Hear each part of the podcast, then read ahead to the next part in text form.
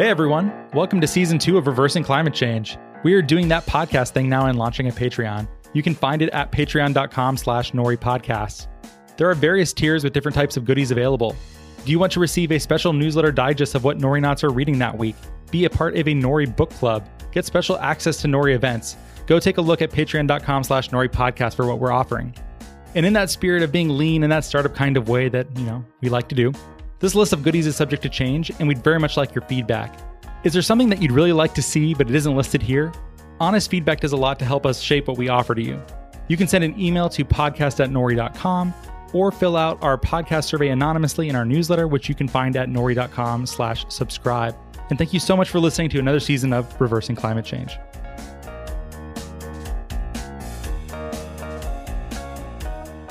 Hello and welcome to the Reversing Climate Change podcast. I'm Ross Kenyon. We are back for season two of Reversing Climate Change.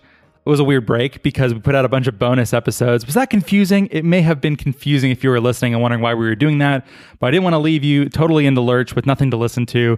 And great shows were coming by that we could just give little nuggets to supply you with during the interim. But we are now back. We're doing full episodes again. Christoph, what did you do with your break? Was it good? Are you feeling feeling happy? I had a great break. I spent some time in Minnesota looking after 23, what turned into 22 chickens in rural Minnesota. I felt like it was a big rite of passage having to take one down because it was sick. That was pretty eventful. Oh no. Good. Pretending to be a farmer, that's a fun thing that Nori Knots like to do occasionally. We you read some Wendell Berry, you hang out on a farm, and you get to talk like that for a while. One of the privileges of the job. Well, today we are so happy to have with us Jigar Shah. He may know from his many activities, and I will pass it to Christoph for a more formal introduction. Yeah, I'm humbled to have Jigar on here. He is the president of Generate Capital and co host of the Energy Gang. Jigar probably doesn't remember, but he gave a talk in 2013 when I was a grad student at Columbia University and I was totally drinking his Kool Aid then and was one of the nerds who ran up to the stage afterwards to try to say something smart and impress the guy. And at the time, I had been working with Klaus Lackner at the Lenfest Center for Sustainable Energy. And I wasn't an engineer. And I was like, here's an engineer turned finance guy. Maybe I can try to talk engineer. And I just read this paper called Small Modular Technology and was trying to relate the costs of the modular elements of solar technology coming down dramatically in cost and saying, well, what do you think about direct air capture having a similar potential cost drawdown when you're looking at deployment led innovation? And wouldn't it be cool if you were just using solar energy and carbon removal technologies and then converting that into useful fuels, blah, blah, blah? I think, Jigar, you probably don't remember. You said something nice, and then you're like, there are a bunch of people behind you. Next. Thank you for putting rodeo. me in my spot. Here we are. Now we finally get you to come on to our podcast. So it's really a delight to have you on here. I should answer. I should answer that question again. I think on this on this. Podcast. Yeah, and wow, hasn't direct air capture had a real run of it since 2013 to 2020? We don't need to start there, but I think it would be useful for the audience to get a sense of maybe why are we so excited that you're on here, and yeah, maybe we're we sent you an outline, but we'll probably just pick and choose of what we want to talk about from the outline. As I keep doing this innovation or this introduction, you know, you have been credited with talking with doing a lot of work at Sun Edison, not to be confused with Sun Power. And in many cases, we're sort of the grandfather of the PPA, that's the power purchase agreement, which was a way to unleash a lot of capital um, you wrote a book or two along the way, which helped people look at some of these opportunities. But what's the path that took you to generate capital? Wow, that's a long path. I, you know, I started off in this industry as an engineer. And, you know, when you have these small companies that you work for, you're sort of doing all the jobs. And one of the jobs I was doing was sales too. And you realize early on that the customers really don't want to buy the equipment we're selling. They really want to buy the service that comes from the equipment, right? So they want to buy wind power, not a wind turbine, right? They want to buy solar power, not a solar panel. And so what ends up happening is, is that I just sort of realized over time that people really wanted these sort of power purchase agreement solutions. And there really wasn't anybody out there that was really systematically capable of financing that stuff, right? You just weren't like even thinking about it. And the folks who were doing project finance were minimum, you know, $100 million, $200 million projects. They weren't really interested in doing a $800,000 project or even an $80,000 project. And so, you know, that's what led to the creation of Sun Edison. And then after I sold Sun Edison, I went to go to the carbon war room and we looked at all these different sectors. And one of the things we realized was the same thing was true in all these other sectors, whether it was efficiency technologies for ships or fuel cells or, you know, lots of things. And even though Sun Edison's business model was widely published, and in fact, you know, NREL, the National Renewable Energy Laboratory, and others had actually written papers on it. These other sectors really weren't copying what we learned at Sun Edison or in the wind industry. And so so that's what led me to generate was I realized that all these other entrepreneurs could be helped by scaling up what we did in the solar and wind industries. Indeed. And there, there are so many things that you said in there, Jigar, that I want to establish the relationship between because when most people think about clean tech or clean power, they imagine that policy is driving a lot of this. Um, but the way that you speak about this with, with project finance, which I'd like you to, to define, but also it sounds like people are wanting to purchase this. This is a voluntary market driven decision that people are making independently of policy, at least somewhat. What is the relationship between policy and market actors? Is that divide nearly as simple as people want to pose it? Yeah, it's a great question, right? So I think you start with the end product, right? So the customer wants a certain service, right? Whether it's biochar, right? Or they want electric vehicles or whatever it is, right? And then there's a certain sensitivity that the customer is willing to tolerate. So they might say, well, I'll be willing to pay a 20% premium for that service because it's green and it's wonderful and it makes me feel better. Fine. But they're not willing to pay a 200% premium for it because that's just crazy. And so then then you sort of start to figure out well where is this technology in the life cycle of the you know deployment cycle right and part of that is determines whether you get a cheap interest rate right? So if the technology is really well understood, you get a much cheaper interest rate than if the technology is right out of the lab. And so as you crunch all those numbers, you realize there's a gap, right? And then policy steps in to fill that gap if it's in the best interests of the public, right? So if policymakers say we should have a lot more electric vehicles, electric vehicles are too expensive, a $7,500 tax credit would help close that gap well, then you know they try to pass policy to do that. Um, and the same thing's true with renewable portfolio standards or renewable energy credits or all sorts of other policy measures that we've had before. I mean, the most recent one that everyone's following is the low carbon fuel standard, you know, process in California, right? So, so I think policy and market makers are related, but it usually starts with, you know, what are the customers' needs and, you know, what is the price point they really need to achieve to be able to see this market take off and the you know customers start to deploy the the technology.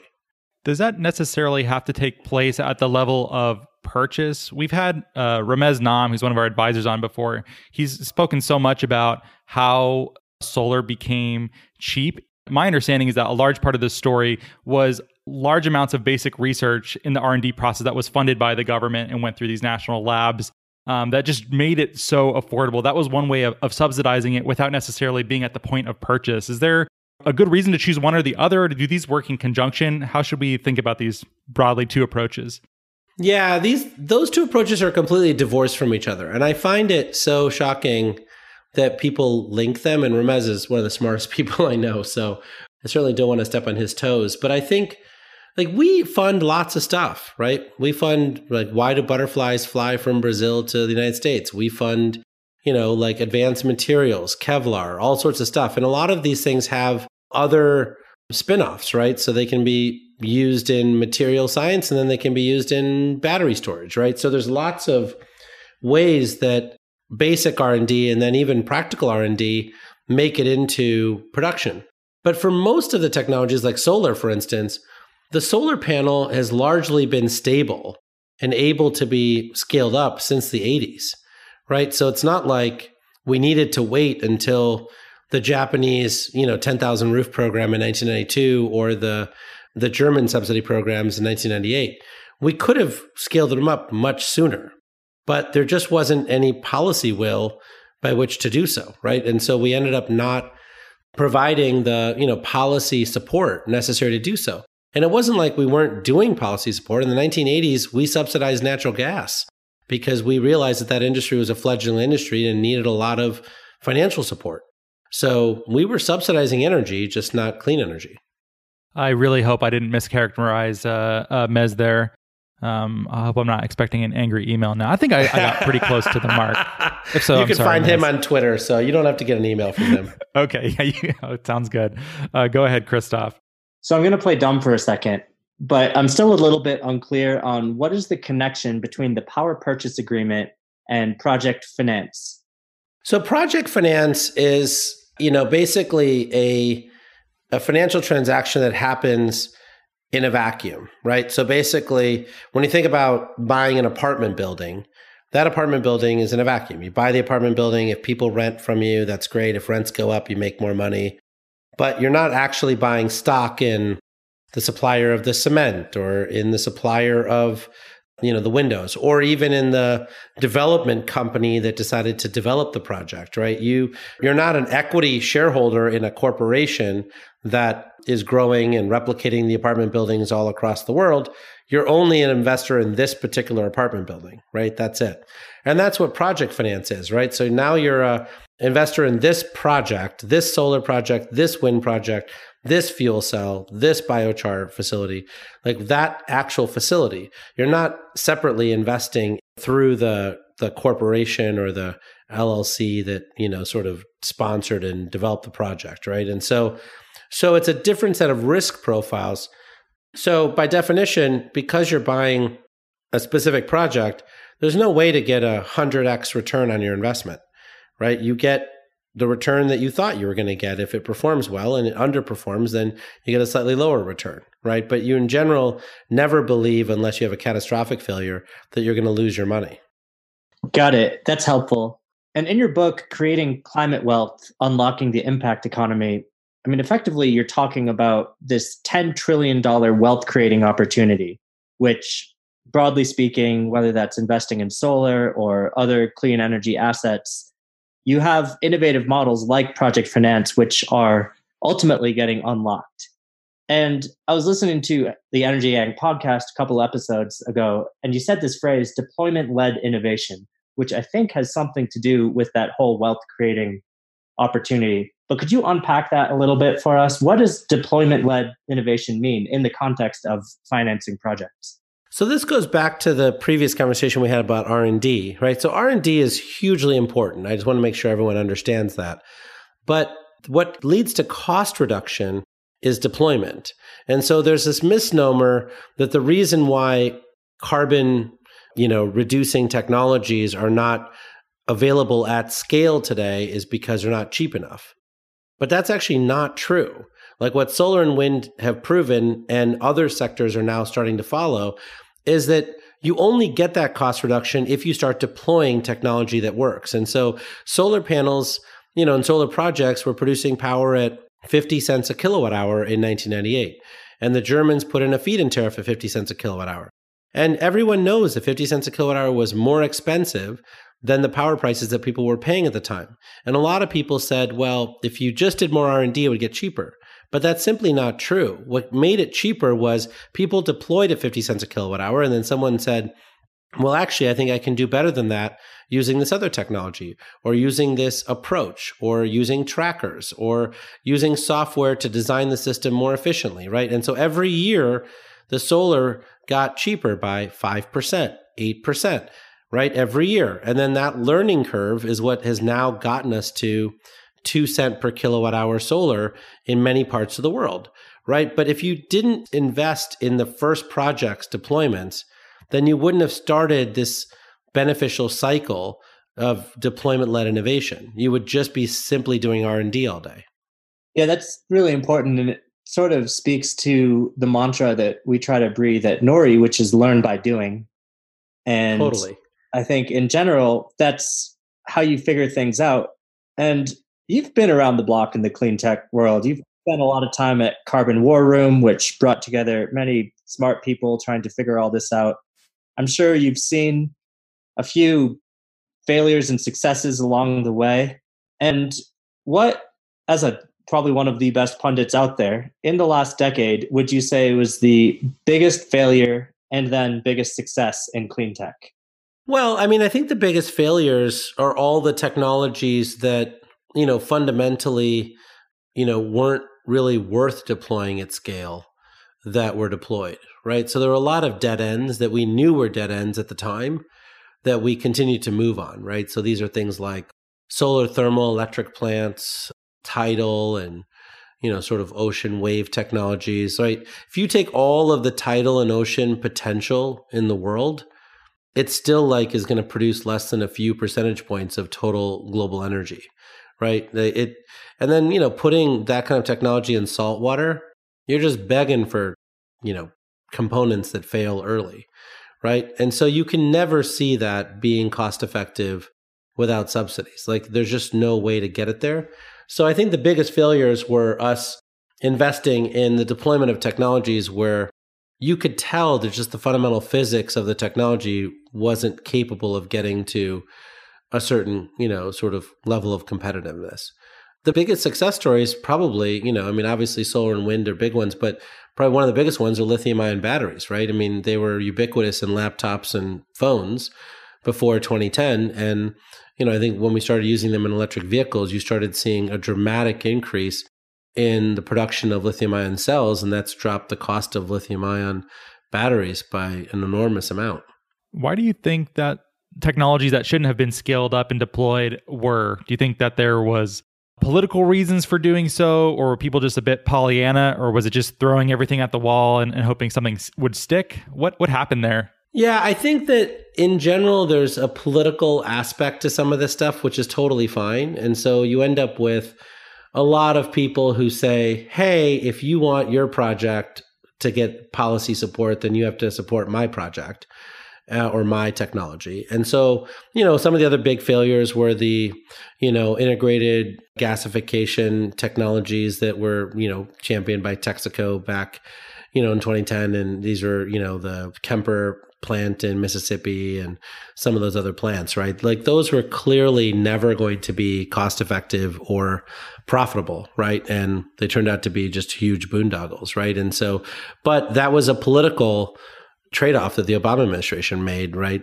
Uh, during the stimulus bill and other things. They were like, well, you need to give some of this money to this technology, otherwise, you can't give it to the other technology. Wow. So just log rolling, basically. Yeah, totally. Okay, that's a, a, bit depressing, but I guess that's at least a it's a better explanation than just people were irrational and deployed stuff that clearly wouldn't have worked from the outset for you know fundamental technological reasons. So that's at least reassuring, I guess. Yeah, if you're a bit cynical. So I've got a good reason to be cynical because he brought up Kemper. I actually got to visit that facility in 2014 on the research experience in carbon sequestration right after graduation. Mm-hmm. And I remember the day we were in a room with a bunch of executives from Southern Power Company and Lisa Jackson, who at the time was the administrator of the EPA, had just announced this clean power rule. And the smirks of the executives in Southern Power that's like, yeah, we're not going to do anything. This isn't actually going to affect us. And what the rule was is sort of a certain interpretation of the Clean Air Act saying, you know, we need to reduce our greenhouse gas content by a certain percent. They basically said our strategy is to sue the government. And so it just honestly, of all the different signals that push me away from the carbon capture and storage field into one that's more looking at carbon capture from land based, that was pretty monumental in my journey. There's no question. I just felt like sharing it. And I cut you off, Ross. So go ahead.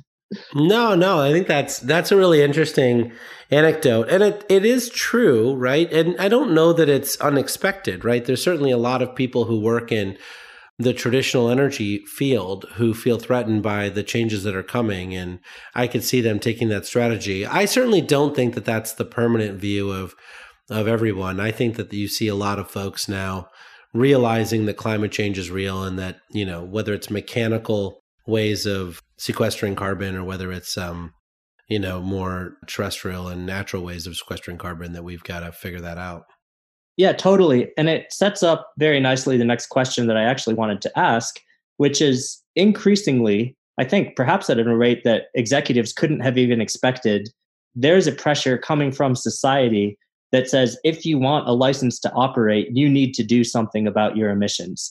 And even on the Energy Gang podcast, you guys refer to this as a social license to operate. And we've obviously seen amazing momentum coming from a lot of the youth. Um, Greta Thunberg has been a great spokesperson in this space.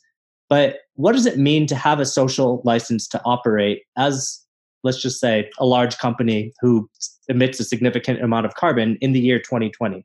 Yeah, I mean, I think it's one of those things where it can be as simple as you can't slow down the implementation of climate solutions within your own footprint anymore just because you're busy.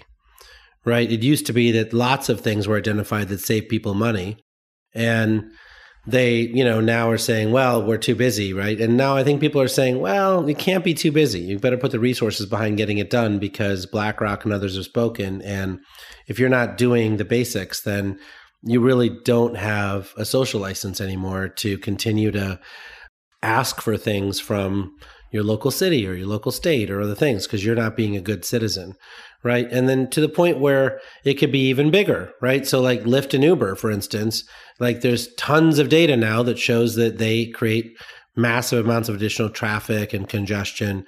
And now also a lot of ground level emissions which you know kill 53,000 people a year in you know lung disease and other things according to the American Lung Association.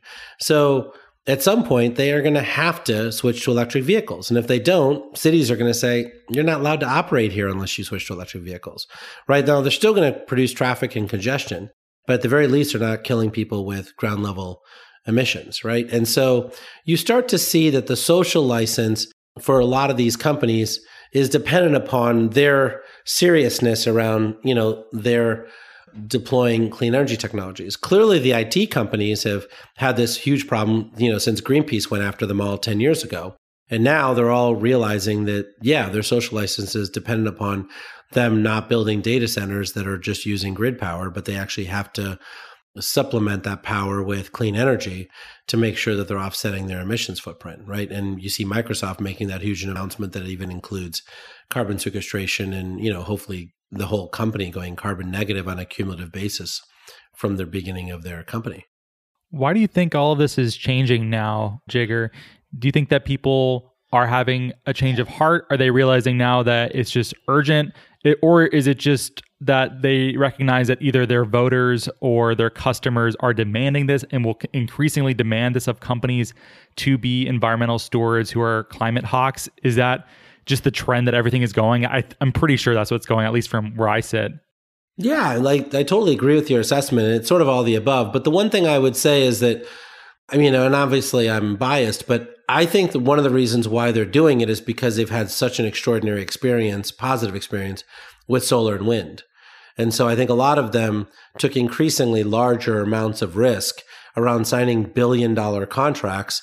And those contracts were done extraordinarily professionally and, you know, in large part saved companies a lot of money. And so I think a lot of the CFOs and others have said, you know what, that experience went well. We're willing to hear pitches in other areas because we think that there are credible counterparties in all these other areas that, you know, can bring us up the curve just like the solar and wind guys did. So, in your mind, it isn't just uh, CEOs and CFOs twirling their mustaches and, and uh, wiping and polishing their monocles. That's not the reason why. It's, it's about risk in, in billion dollar contracts. That's been the holdup. I do think the mustache wax is coming back, right? So, uh, so that that could be the case but no, I mean, I do think that in general, the supply chain matters, right? So a lot of these folks don't really want to solve the fundamental problems, right? They just want to sign a contract. So they want to say, great, we signed a net zero waste contract. Who wants to take our waste? Great, we'll pay you to take our waste. Here's the tip fee. And now go put it in a digester, right? And so Generate Capital is the largest owner of food waste digesters in the US. But like, and so we make it easy for these companies. But if they had to then you know, go to Italy and Germany and figure out what technology to put in and then hire an engineering firm and put it in themselves, you could imagine them maybe not deploying at speed and scale because it's just not their core competency. So clearly, I mean, you've played a role in seeing a huge scale in the clean tech space. And I'm not even sure if you would categorize carbon sequestration or carbon removal as a subset of that space. But let's just set them aside for a second. Sure. The water's warm. Yeah. Come on in. Where's so carbon removal is part of clean tech, but where are the parallels to let's just call it clean energy and pulling carbon dioxide out of the atmosphere from a deployment led innovation perspective? Well, so I think that it's very clear that putting soil back into the carbon is something that people have been doing for 20 years, right? Regenerative agriculture in a more formal sense. I'm sure they've been doing it for centuries, but in terms of from a more formal sense, there have been people studying it through the US Department of Agriculture. There's like all sorts of folks like the Rodale Institute and others who've been sort of like writing white papers and figuring this out, right? And so there's all these co-benefits of putting carbon in the soil, et cetera, right? And so people have been trying to categorize it and figure it out and what's the protocols and how do we determine how much carbon they've sequestered in the soil. And so now that a lot of that stuff is you know is completed right and it's in 1.0 so it's a functional system right now the question is like well who's going to buy all these credits right like now that we've created all these credits who's going to buy them right and so that's the that's the similarities within the power purchase agreement structure is getting people to say well we'll buy the credits and in exchange like we'll actually even maybe pay for the credits before they're completely generated to help the farmers actually get paid to change their practices to create more credits right? And so you start to get this beneficial cycle and then at some point the cost of everything goes down. The transaction costs go down the ability to actually do the um, sequestration by the farmers goes down you start to get support not just from you know nonprofits but also from like folks like monsanto and others say actually we want in this game and they start you know providing services to help their farmers do this right? And that that is how this works right? Is you you end up with 2.0 and 3.0 and 4.0 and the costs come down and now the volume of credits goes up and the buyers buy more of it because they're at a more affordable price and you start to see these sort of beneficial cycles it's such a beautiful setup for where I want to take this conversation next. And maybe just to explain a little bit about what Nori does or how crazy we are that we think we're able to do this. But effectively, we're new kids on the block and administering a carbon market. And what that means is that we help what we call suppliers, which is really anyone who can remove carbon dioxide, generate a unique asset which represents one ton of CO2 removed plus or minus 10% and retained for a minimum of 10 years. And then in looking at all of the challenges within carbon markets, and ultimately it comes down to how do you do the carbon accounting? We have developed an approach that is not bespoke to Nori, but very much we're standing on the shoulders of giants and using USDA tools and have a system that basically is first in line to run a bunch of data through an application programming interface of a USDA platform called Comet Farm that creates an estimation and quantification around which we can issue these sellable assets. So, whether it's an NRT, which is a Nori carbon removal ton, or a VCU, which comes from the Verified Carbon Standard, or a CRT, which is the Climate Action Reserve carbon reserve ton, it's all alphabet soup. But in the end of the day, it opens the opportunity for project financiers to show up and tell farmers, hey, if you can make this alphabet soup. I'll provide you some upfront financing and now start to take on some of the risk or share in some of the risk on the projected returns that you might have in selling this asset. So I'm curious because we're in our infancy and we're right now in pilot phase and we've sort of done a proof of concept and we're quickly enrolling farmers into our platform to help sell these NRTs. It's worth noting for if you're going to sell carbon removal, you can only sell carbon that's already been pulled out of the atmosphere. But we want those trillions of dollars which are slash, sloshing around to go to accelerate the drawdown of carbon to the atmosphere. So clearly that requires project finance. But what is the most intelligent way to basically set up the financial infrastructure so that the project financiers such as yourself want to come play? Well, I think that we start with smaller numbers. You know, the problem with trillion dollar scale is that, you know, like people sometimes get sucked into trillion dollar thinking and you really need to think about million dollar thinking and 10 million dollar thinking first.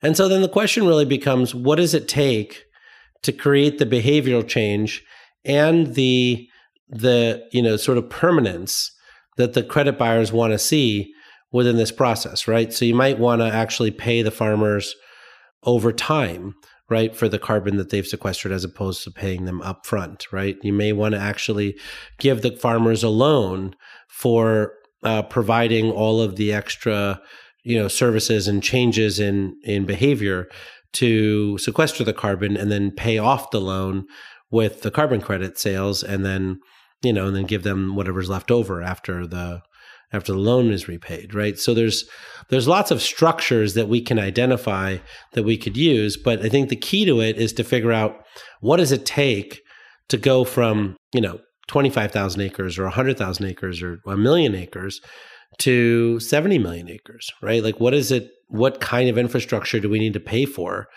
to get that level of change? And how do we make sure that all the incentives are aligned so no one, you know, gets paid without providing the service? Yeah, totally. And I really appreciate you saying, slow your roll, Christoph. Don't talk to me about trillions until you can even talk about thousands or tens of thousands or hundreds of thousands. And from our perspective, we're still enrolling farm by farm, field by field. In some cases, that's 40 acres at a time, and figuring out how to build software that just makes it easy to accept and enroll that data. Yeah, and that's totally normal. Yeah. Well, I was just going to say the hard work is actually not the financing or necessarily the software geekiness that we're building to make this open and transparent, but it's the work that the farmers need to do in taking on new farming decisions that they've never done before, whether that's like financing for a new piece of equipment, like a roller crimper.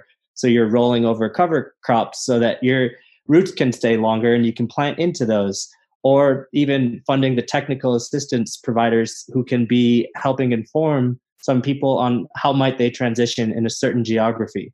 And as soon as we start going down that road, then things look super I mean, it's just no longer monolithic in the same way that you're funding a simple solar project and you can look at risk in the same way. And so I'm just curious to now point at, I asked you a little bit on the similarities, but to look at the differences from specifically regenerative agriculture from assessing risk and trying to enter this space as a project financier. Yeah, so I actually think that it's easier in some ways, right? Because Reaching farmers is something the government has done for years. And so the policy part of this is actually pretty straightforward, right? Once you prove that the market actors are capable of doing all the tasks that you described, then it's actually pretty easy to go to the politicos and saying, hey, we'd like to pay farmers for you know sequestering carbon as opposed to paying them off for our bad trade practices and you know, a lot of politicians are like, "That's a good idea. That makes farmers feel more empowered," as opposed to the, you know, like payoffs they're getting for the trade practices, which makes them feel disempowered. And so, the policy part of this, I think, is going to be a lot easier than it was in the electricity space. The harder part is obviously the verification, because as you describe, the verification really is not something that's fully automated and and as easy as it was in solar, right? In solar, we had a GE sort of bubble meter that was invented decades ago that we could use as the determinative way that we could calculate how many kilowatt hours were actually going into the store and we could charge for those. Here, you're not really going to do physical soil sample tests for every single acre. You're going to use, you know, color discoloration and lidar and like all sorts of other approaches. You might even use statistical sampling to you know to benefit from it but you're never going to be as accurate as we were in you know solar and wind and then the permanence piece is another problem right even though you can sequester soil uh, carbon in the soil once you get to you know 10% sequestration my sense is is that you know you start to see that the soil is not going to go to 100% carbon and so there is like some sort of place where you know you guys have done what you can do in terms of sequestering carbon. And so like that's the other piece of this is the permanence is harder to define here. Christoph, you can't just invite luminaries on and ask for free advice about Nori. I think I just got it though. I'm I'm tempted to take the bait and explain a little bit more how Nori does verification, but I'll save that just to say it's really important to recognize that soil carbon goes up and down based on things that no one can control, which is the weather. Like if it's raining a lot, or if you have a drought, you're going to lose soil carbon or gain it. And so, what we need as a marketplace and creating a market in the instrument, which is the NRT, we need to be sure that we isolate for additionality and practice based additionality while focusing on those outcomes. So, it's basically saying, how can we ensure that what we're able to line up to are those additional things, whether it's the adoption of cover crops or the addition of certain stimulants or microbes that can sequester more carbon or the reduction of tillage, all these different things, and then isolate for that dynamic baseline. Bottom line is it's tricky. It's fun that more people are thinking about it. We like thinking about it with all of these people. I think there's a way to get it right, but unlike sort of the exactitude to the however many decimal points of how many clean kilowatt hours or megawatt hours you're creating, um, you can only have uncertainty ranges of diminishing amounts when it comes to soil carbon. You can't actually measure it. So it's how do you estimate it and then have something that's good enough and in the right direction so that people who are doing that work can monetize the outcome. Yeah, and there's lots of other areas where this is a feature, right? So, you know, like a lot of the anaerobic digesters that we own, you know, they're enormously operationally intensive, right? And you know the quality of the feedstock that comes in can vary and you know the way the bacteria operates uh, differs based on the feedstock quality and then so you got all of these variables that go in right? And you get to best practices. So i don't think this is an impossible task. I think it's just you know different than solar and wind. Well Jigar, i saw that there was a very big announcement regarding a figure that is just a beautiful figure $1 billion i like saying it i like thinking about it and now that i see that you are able through generate capital you raise this money for the purpose of renewable energy infrastructure development what exactly are you using that money for congratulations and what do we have to look forward uh, from you in the future that's right. This is where you cue, you know, Barenaked Ladies. It's like, if I had a billion dollars. oh God, yeah. Um, Didn't even think of that. But like, I was thinking of Austin Powers but, with Doctor Evil. Doctor Evil.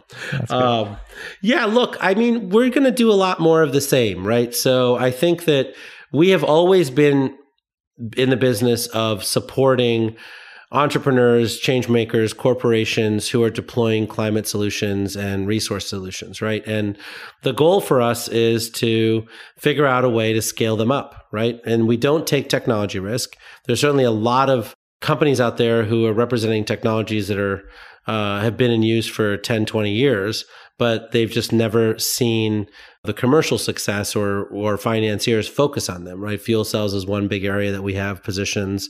Same thing's true for anaerobic digesters we talked about or electric vehicle buses. But the other areas is just business model innovation, right? There's just been a lot of barriers in the way of getting energy efficiency deployed. And so figuring out how to fund these new models that have come out from PACE financing to MEETS financing that Seattle City Light are doing to, um, you know, other sort of types of ESCO financings that are unique and different, right? And so what you find is there's a lot of people out there who have good ideas and most of the financing shops, they sort of give people like a half an hour to explain themselves.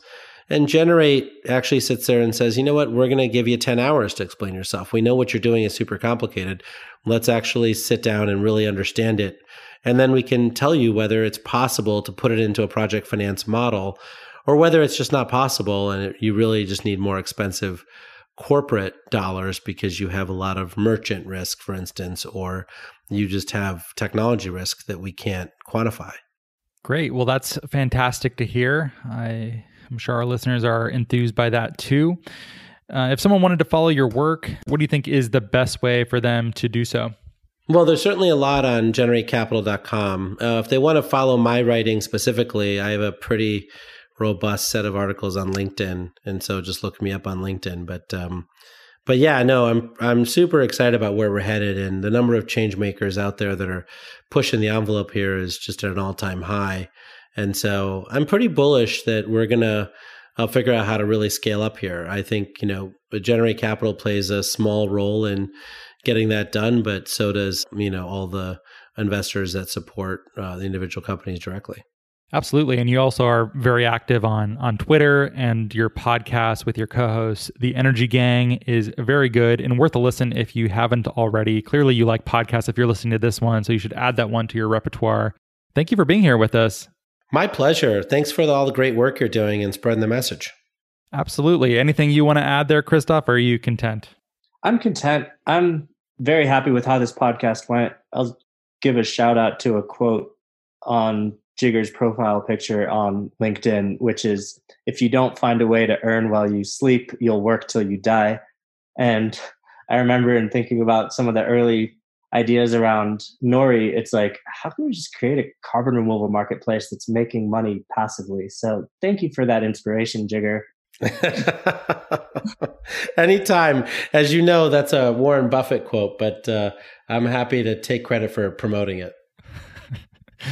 Okay, great. Well, thank you so much for for joining us for the first episode of season two of Reversing Climate Change. We should be back weekly from now on, or mostly weekly.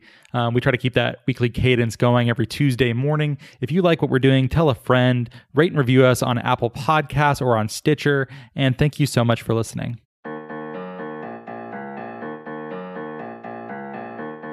Well, thank you so much for listening. If you like the show, please rate and review it in Apple Podcasts and or Stitcher. It really helps us a lot to get this content to a wider audience. If you think what we're doing is useful, interesting, fun, hopefully all three, we'd certainly appreciate your rating and review. You can keep up with Nori at nori.com, where there is a newsletter. That's nori.com slash subscribe. There's podcasts, there's a whole bunch else. Or you can send us an email at podcast at nori.com. We are also now on Patreon at patreon.com slash Nori Podcasts if you'd like more content, engagement, and community. And thank you so much for your support.